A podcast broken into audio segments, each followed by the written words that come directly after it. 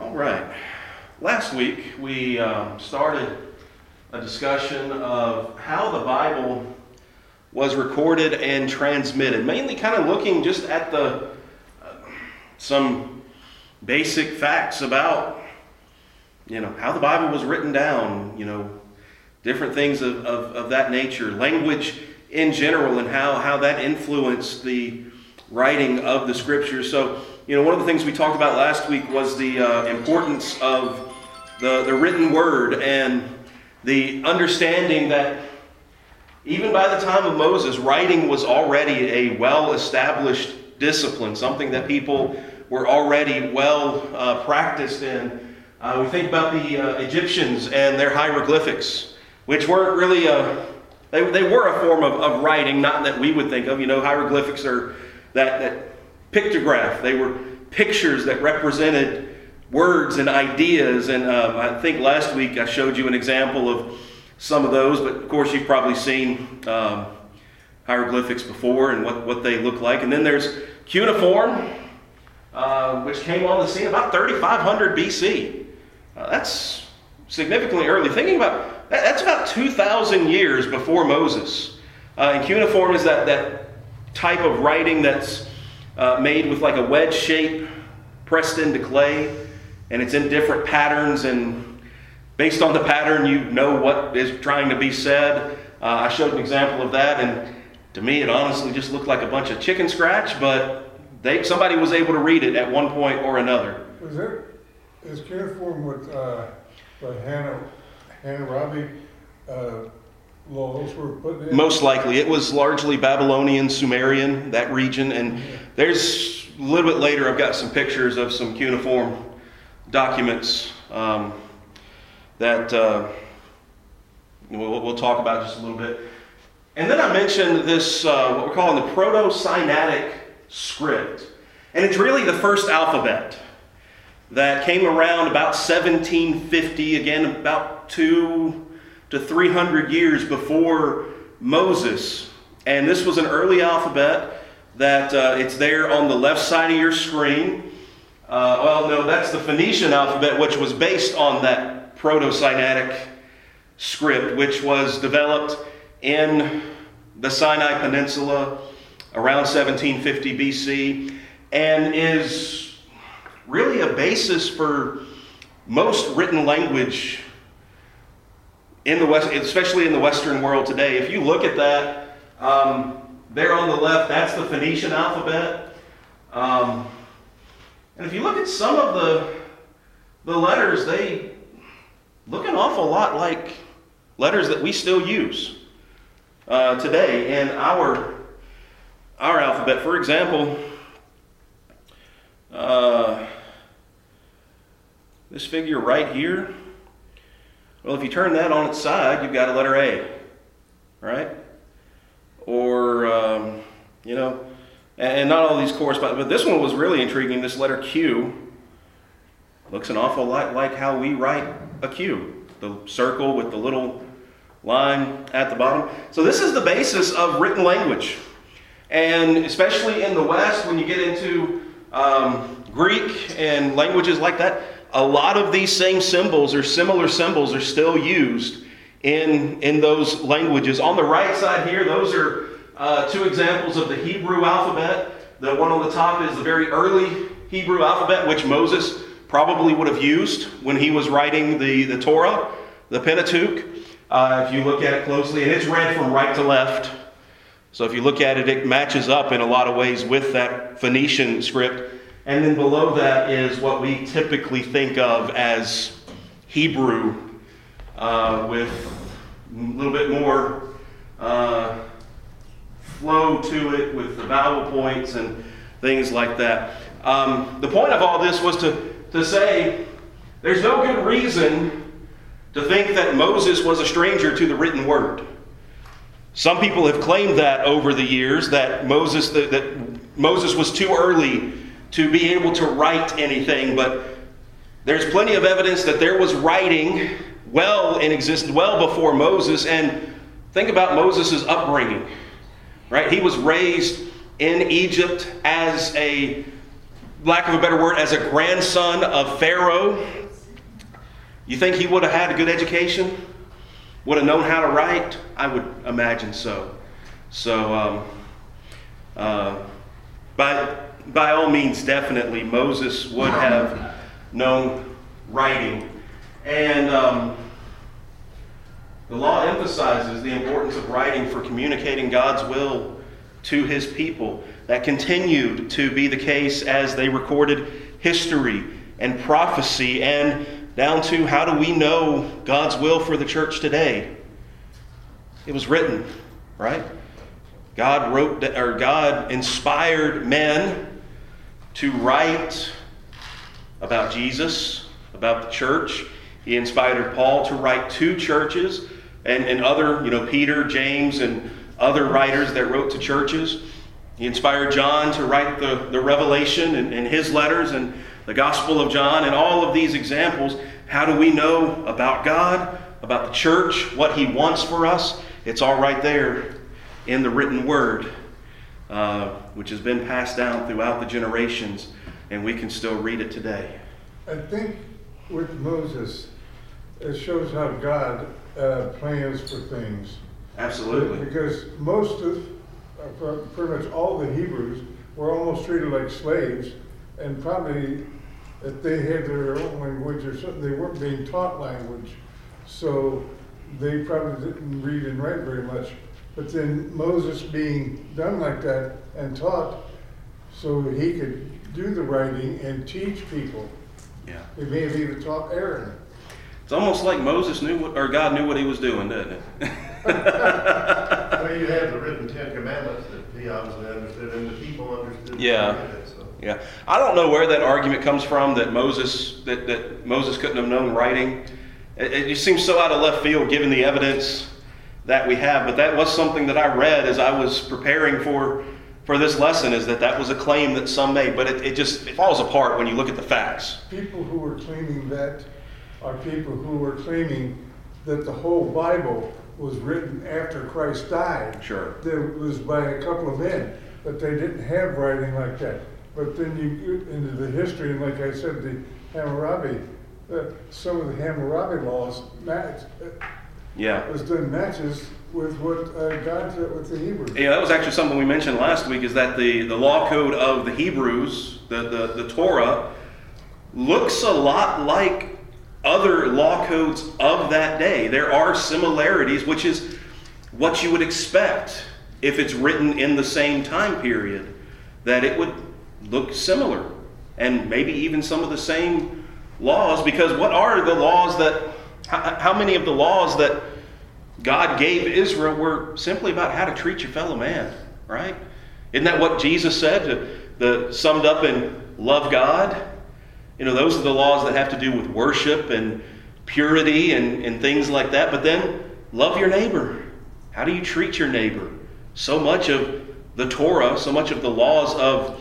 the, the, the, first five books of the Bible deal with how to treat your neighbor. Um, so, and again, it's all written down. It's all right there. It could be read. It could be understood. It can still be read and understood today. We, we can learn from the Old Testament. We have our commandments in the New, how we ought to conduct ourselves. Paul told Timothy, you know, I've written so you may know how to conduct yourself in the church, which is the house of God or the, the pillar and ground of the truth. Um, so we know because it was written down. Uh, it was written in three languages. We typically think of two, but there is a third one. It, it's very limited in its use, but mostly in the Old Testament we find Hebrew, which was the language of the Israelite people, probably named for an ancestor of Abraham. Name was Eber or Eber. And that's how they get the term Hebrew, going on down through the lines. Uh, they were called the Hebrews in, in many circumstances, but also in some parts of the New Testament, mainly in Daniel and Ezra. There's a couple of other passages that, that, that reflect it, but mainly in Daniel and Ezra, there are passages that are in language Aramaic, which is very similar to Hebrew and was the language of the Jews after the, the Babylonian exile, the common language. Now, they still used Hebrew in the scriptures, but their common language, the language they spoke um, day to day would have been Aramaic. Jesus spoke Aramaic. There are Aramaic phrases in your New Testament uh, that, like, for example, when Jesus raised the little girl, he said, Talitha Kumi, or I don't know if I'm pronouncing it right, but that was an Aramaic statement. Um, when he cried out from the cross, My God, my God, why have you forsaken me? That was in Aramaic. So parts of the Old Testament were written in Aramaic using the same alphabet that the Hebrews used, or a very similar alphabet, and very similar language. Uh, but there are some differences, but not, not, not, not enough to uh, make a huge difference. And then, of course, the New Testament written in Greek, specifically Koine Greek, which was common Greek around the time of the first century and was the, um, for lack of a better term, international language of the day. Now, if you went to certain places, you would, people would still speak their own languages, but many people would also know Greek. Kind of like today, you go to other countries, they're going to speak their native language. There's a good chance you're probably going to find a lot of people who can speak English because it's kind of become an international language of trade, business, diplomacy, that kind of thing. Uh, so it's kind of the English of its day, I guess you could say. Um, but it was, you know, Norman, you mentioned how, you know, God had a plan, you know, like with Moses. Well, this is a great example of God's plan. You remember in Galatians 4 and verse 4 when he said, In the fullness of time, God brought forth his son, born of a woman, born according to the law. Well, if you, there, there are several factors that we think probably contributed to that fullness of time and the prevalence of the Greek language being so well known, so widely available to so many people, made that the perfect time for Christ to come and the message of the gospel to begin to be spread because the Greek language was so prevalent and well known. They could write in it and it would be able to be read pretty much wherever they sent it. So, those are the languages of the Bible, which we spent some time with last week and probably spent more time than I needed to with tonight since we covered it before.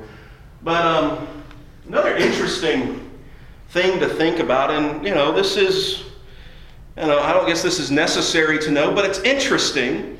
And, and when we get into the next section and we start talking about manuscripts, some of this can be kind of important to understand. But what did they write on? What materials did they use to write on? Some of them we might be able to, you know, think of pretty readily, like parchment and uh, papyrus and, and things like that. And we're going to talk about those. But there are a lot of materials that people would write on in that day and age. For example, they would write on stone. They would write on, on stone. Let's turn to couple of passages. Let's go to Deuteronomy chapter 27, first of all. And then after that, we're going to go to Joshua 8, verse 30 through 34. So Deuteronomy 27, 2 through 8. And I'll go ahead and read that one, but if somebody wants to go ahead and turn over to Joshua 8, 30 to 34, and read that one for us in a moment, um, it'll be helpful. Um, actually, I'm going to back up to verse 1 in Deuteronomy 27. It says, Now Moses and the elders of Israel commanded the people, saying, Keep the whole commandment that I command you today. And on the day you cross over the Jordan to the land that I, the Lord your God, is giving you, you, you shall set up large stones and plaster them with plaster and you shall write on them all the words of this law when you cross over to enter the land that the Lord your God is giving you, a land flowing with milk and honey, as the Lord your God, the God of your fathers, has promised you. When you've crossed over the Jordan, you shall set up these stones concerning which I command you today on Mount Ebal. You shall plaster them with plaster, and there you shall build an altar to the Lord your God, an altar of stones. You shall wield no iron tool on them. You shall build an altar to the Lord your God of uncut stones. You shall offer burnt offerings on it to the Lord your God. I think, um, no, we'll keep going. Verse 7. You shall sacrifice peace offerings and shall eat there. You shall rejoice before the Lord your God, and you shall write on the stones all the words of this law very plainly.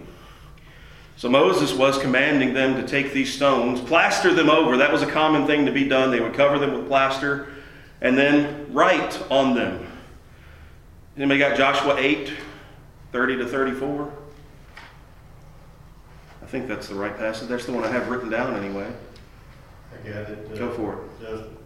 Now Joshua built an altar to the Lord God of Israel in Mount Ebal, as Moses, the servant of the Lord, has commanded the children of Israel, as it is written in the book of the law of Moses, an altar of whole stones, over which no man has wielded an iron tool.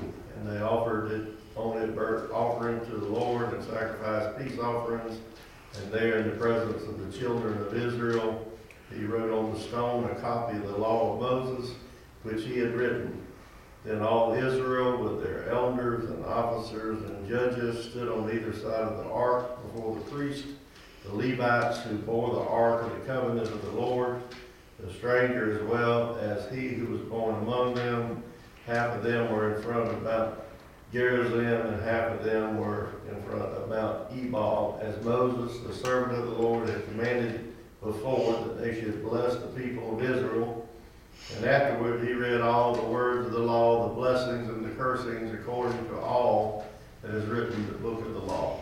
Right, so they wrote on these stones like they were commanded. And of course, that goes back even further than, than Joshua, but what were the, the Ten Commandments written on? Tablets of stone, right? And, and to, to this day, some of the oldest examples of Hebrew writing that have been found are carved on stone. Um, you can find that still in some archaeological sites today where they were writing things down, carving it into stone, and it's been preserved through the generations. Uh, clay, which I guess in some ways is related to stone because you know it's hard, packed.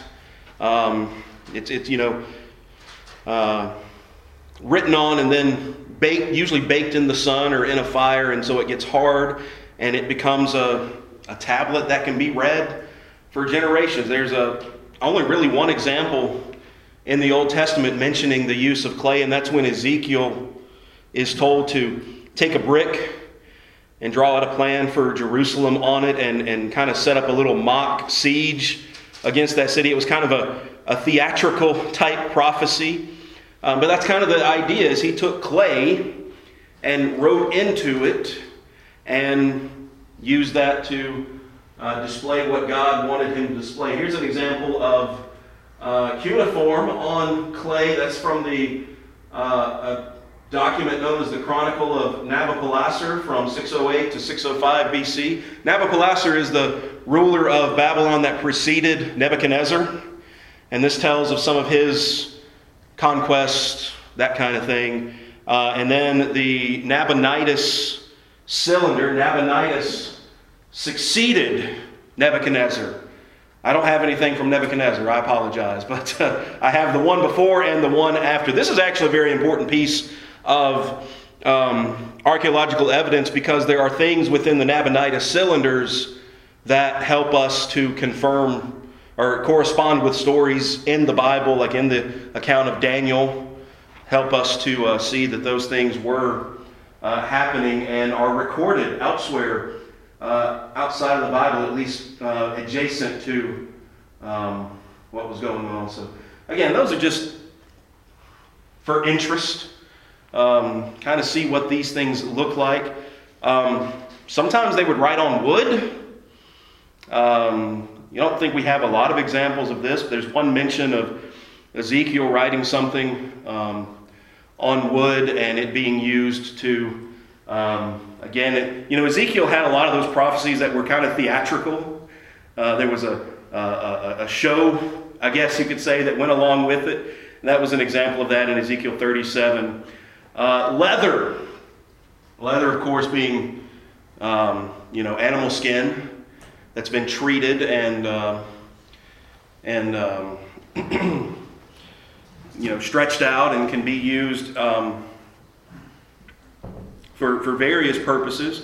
But uh, leather was a common, common writing medium that could be used. In fact, there are um, documents within the Jewish Talmud, which was a, a later code of traditional laws. It wasn't scripture, it was tradition that some cases was treated as scripture.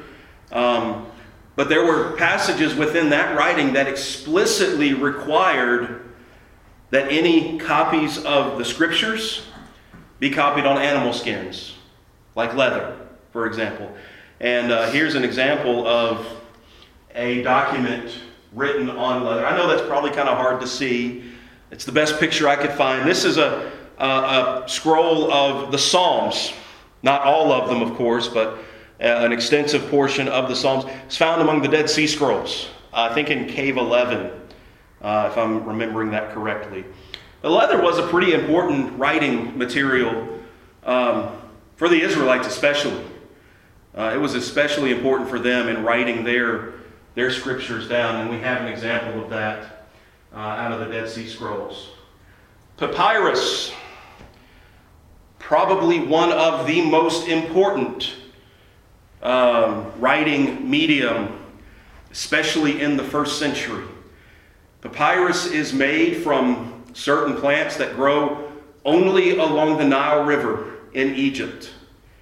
And it can be cut up and dried out and put together in a certain way that it makes essentially sheets of paper, but it's very brittle, uh, it's very fragile, um, and it doesn't last very long. Most of the original New Testament documents were probably written on papyrus because it was readily available. Um, could be you know used easily, but uh, it's just not they're just not they're not there anymore because papyrus doesn't last very long in most conditions. Now there are some documents that we have. This is an example of uh, the first 14 verses of the Gospel of John written on papyrus, and that's in a, uh, a codex form. We'll talk about that in the beginning of the next lesson. Um, papyrus was a common, common tool uh, that they would use. Now, a lot of what's been found has been found in Egypt. It's where it came from, but also the, the dry air of Egypt was more conducive to it lasting a little bit longer. So, uh, but there's not a whole lot of of papyrus left. And then uh, vellum or parchment, which, similar to leather, is made from animal skins, treated, treated in a different way, so it's a little bit more of a paper like consistency, and it's a little bit more durable than papyrus. But a lot of the oldest manuscripts that we have, the oldest complete manuscripts that we have of the Bible, are written on parchment. Uh, it was, again, much more durable Maybe not as readily available as papyrus would have been, but uh, it was uh, something that could be used to write on. And I think it was uh, the parchment with the, you said the different treatment was actually made a lot thinner yes. than leather.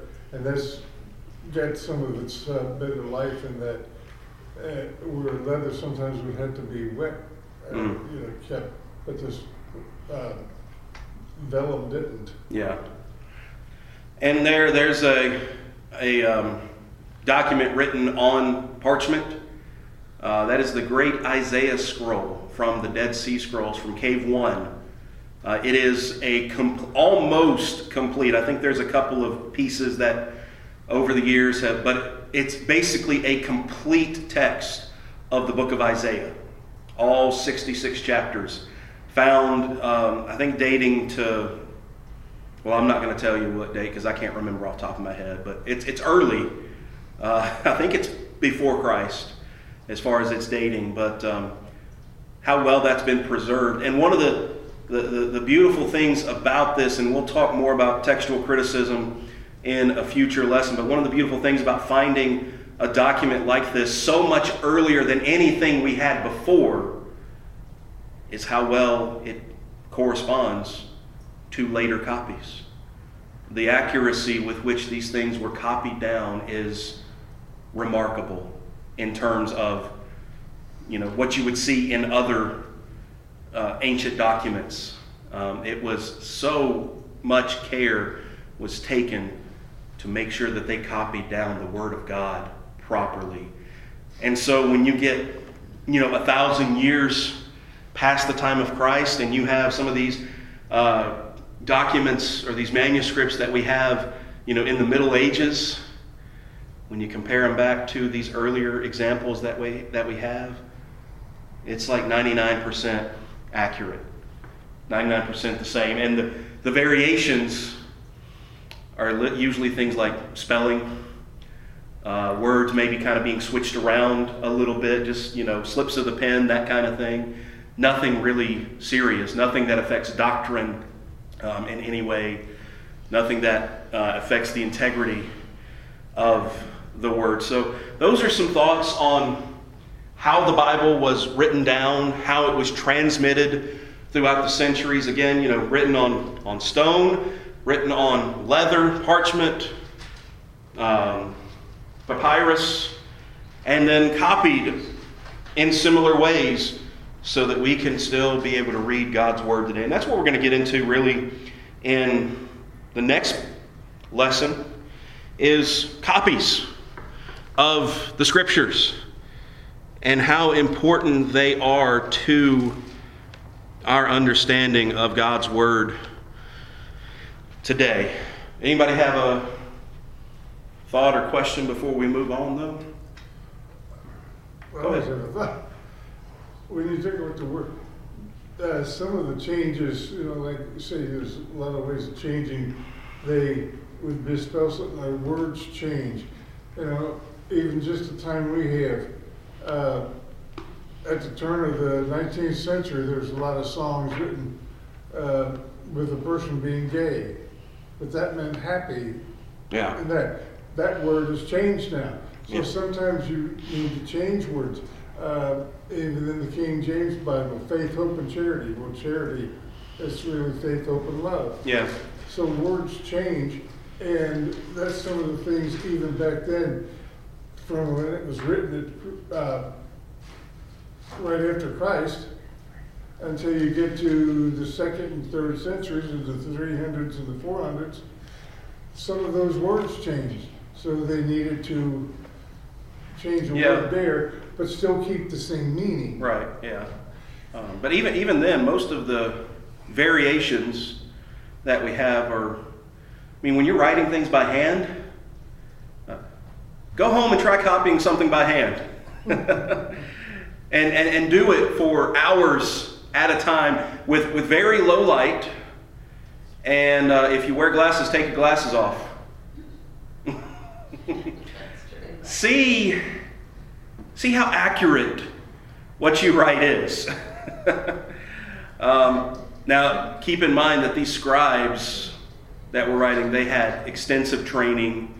They, they were meticulous in their copying, so that's why everything is so accurate. Uh, even separated by a thousand years, you still find the accuracy. And we're going to get into some of that as we get further. But we're going to talk about uh, the New Testament text and, and the manuscripts, uh, especially. But first, I just want to reiterate that the way we know about God and His plans and His will for us is through what's been written. What's been written down throughout, you know, the 1500 years, we'll say that the Bible was being written. Uh, Luke 24, 44 through 47, Jesus is talking to the apostles at the, before he ascends back to the Father, and he speaks to them about all the things that have been written about him in the law and the prophets and the Psalms, showing how those things had to be fulfilled. Uh, John 20, 30 through 31, Jesus did many other signs in the presence of his disciples, but these are what? Written so that you may know, or that you may believe, and believing have life in his name. 1 Corinthians uh, 14, 36, um, and following um, says, Let him recognize that the things which I write to you are the Lord's commandment. I already mentioned 1 Timothy 3, 14 and 15 uh, a little bit earlier. I'm writing these things to you so you may know how to conduct yourself in the church or in the house of God, the church of the living God. So the way we know what God wants us to know is written down. it was it was written down so that God's people could know his will. That's true in the Old Testament. That's true in the New Testament. And but but but we live we'll say 1900 years removed from the completion of the New Testament. We'll assume John wrote Revelation in the 90s.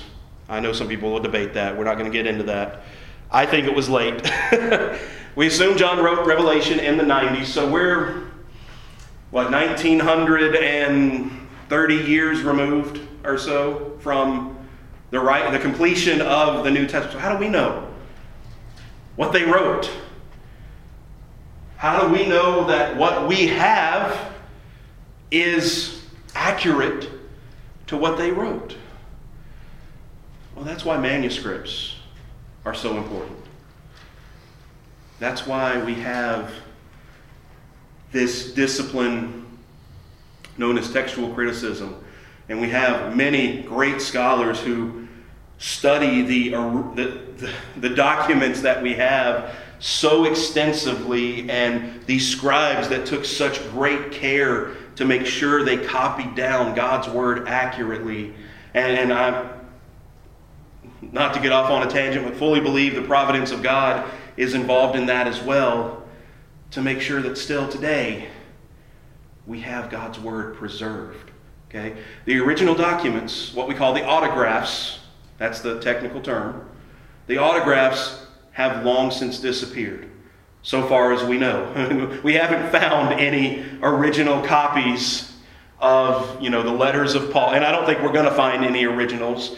Um, I think that's intentional uh, because if we did, we would probably treat them as some kind of religious relic, put them up in a shrine somewhere, and probably end up worshiping the documents. Um, we don't have those, and I think I'm thankful that we don't for that reason. But what we do have are these handwritten copies called manuscripts. And you'll see that, and I've even used it in my PowerPoint. You'll see that abbreviated MSS. Okay, when you see those letters, that's all. We, it's manuscripts. It's a copy of the New Testament documents, and they were being made as early as the first century. Turn to Colossians 4 in verse 16. If you got your Bibles, I'm going to open those up a little bit. We should probably do that uh, a little bit more than we've done tonight. But Colossians 4 and verse 16. Whoever gets there, go ahead and read that passage uh, if you don't mind.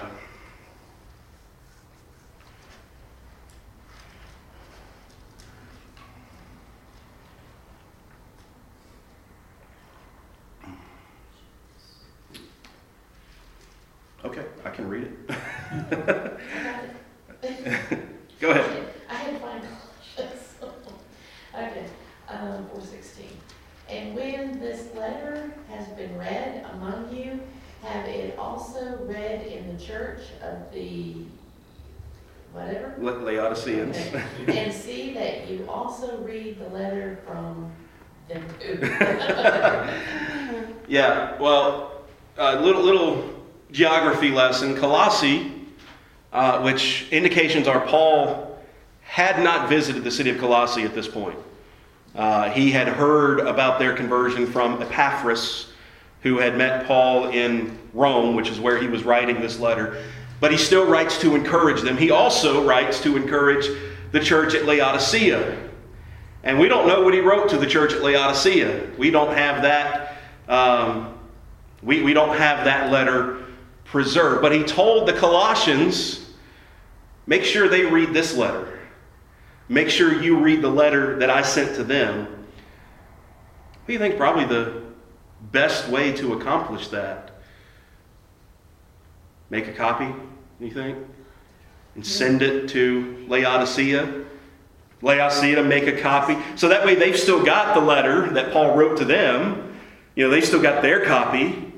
But now the other church can read it. And this happened. You know, churches would get letters or, you know, receive documents, like they might receive a copy of one of the Gospels, and they would copy it and send it to another church. You know, somebody might get a copy of Luke and Acts, which probably circulated together. They would copy it and send it on to somebody else. And so you have the, the sheer number of copies that we have of New Testament documents. Unfortunately, we don't have many. Uh, I don't know if we have any that are from the first century Uh, there may be some fragments somewhere that could be a first century writing, but we do have some from the second century. But you just have this massive amount of copies that have been made and were distributed throughout the church, and eventually you start getting, you know, you might group all four of the Gospels together. Somebody might copy all four, have, cop, have all four of the Gospels, copying them out, put them together, you know, either in a scroll or in a codex, and send it to another church. Well, then they make a copy and send it to somebody else, and on and on and on. So we have all of these, these writings available. Um,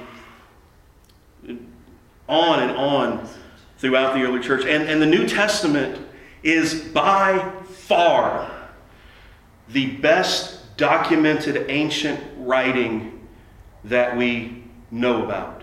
There are thousands of manuscripts available and so much closer to the original documents than anything else in history. I, I printed out a, a, a, chart and I didn't make copies. I apologize. I didn't make manuscripts. um, I apologize for that. But, but let me just give you some examples of well known writings, by the way, which a lot of people don't dispute are accurate as far as what we have. But for example, the works of Plato. We've all heard of Plato, right? The, the philosopher uh, in Greece, um, mid 4th and 5th century BC. Uh, at least that's when he wrote, about 427 to 347 BC. Um, the earliest copy of a work of Plato that we have is from AD 900. That's a gap of about 1,200 years. And by the way, we only have a handful of copies of the works of Plato.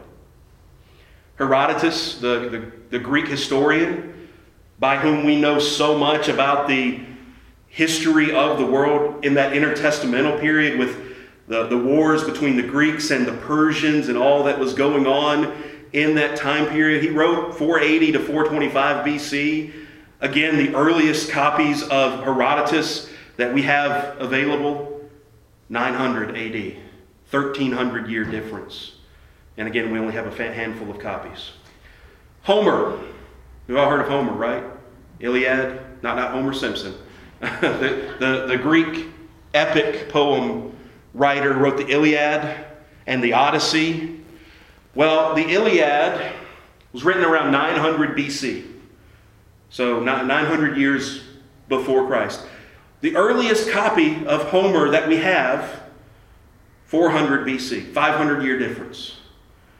And next to the New Testament, Homer is one of the best documented ancient texts that we have. According to this chart, and I don't know exactly how old this is, but I've seen these numbers before. This, this chart says there are 643 copies of Homer's writings that are extant, that are still able to be read.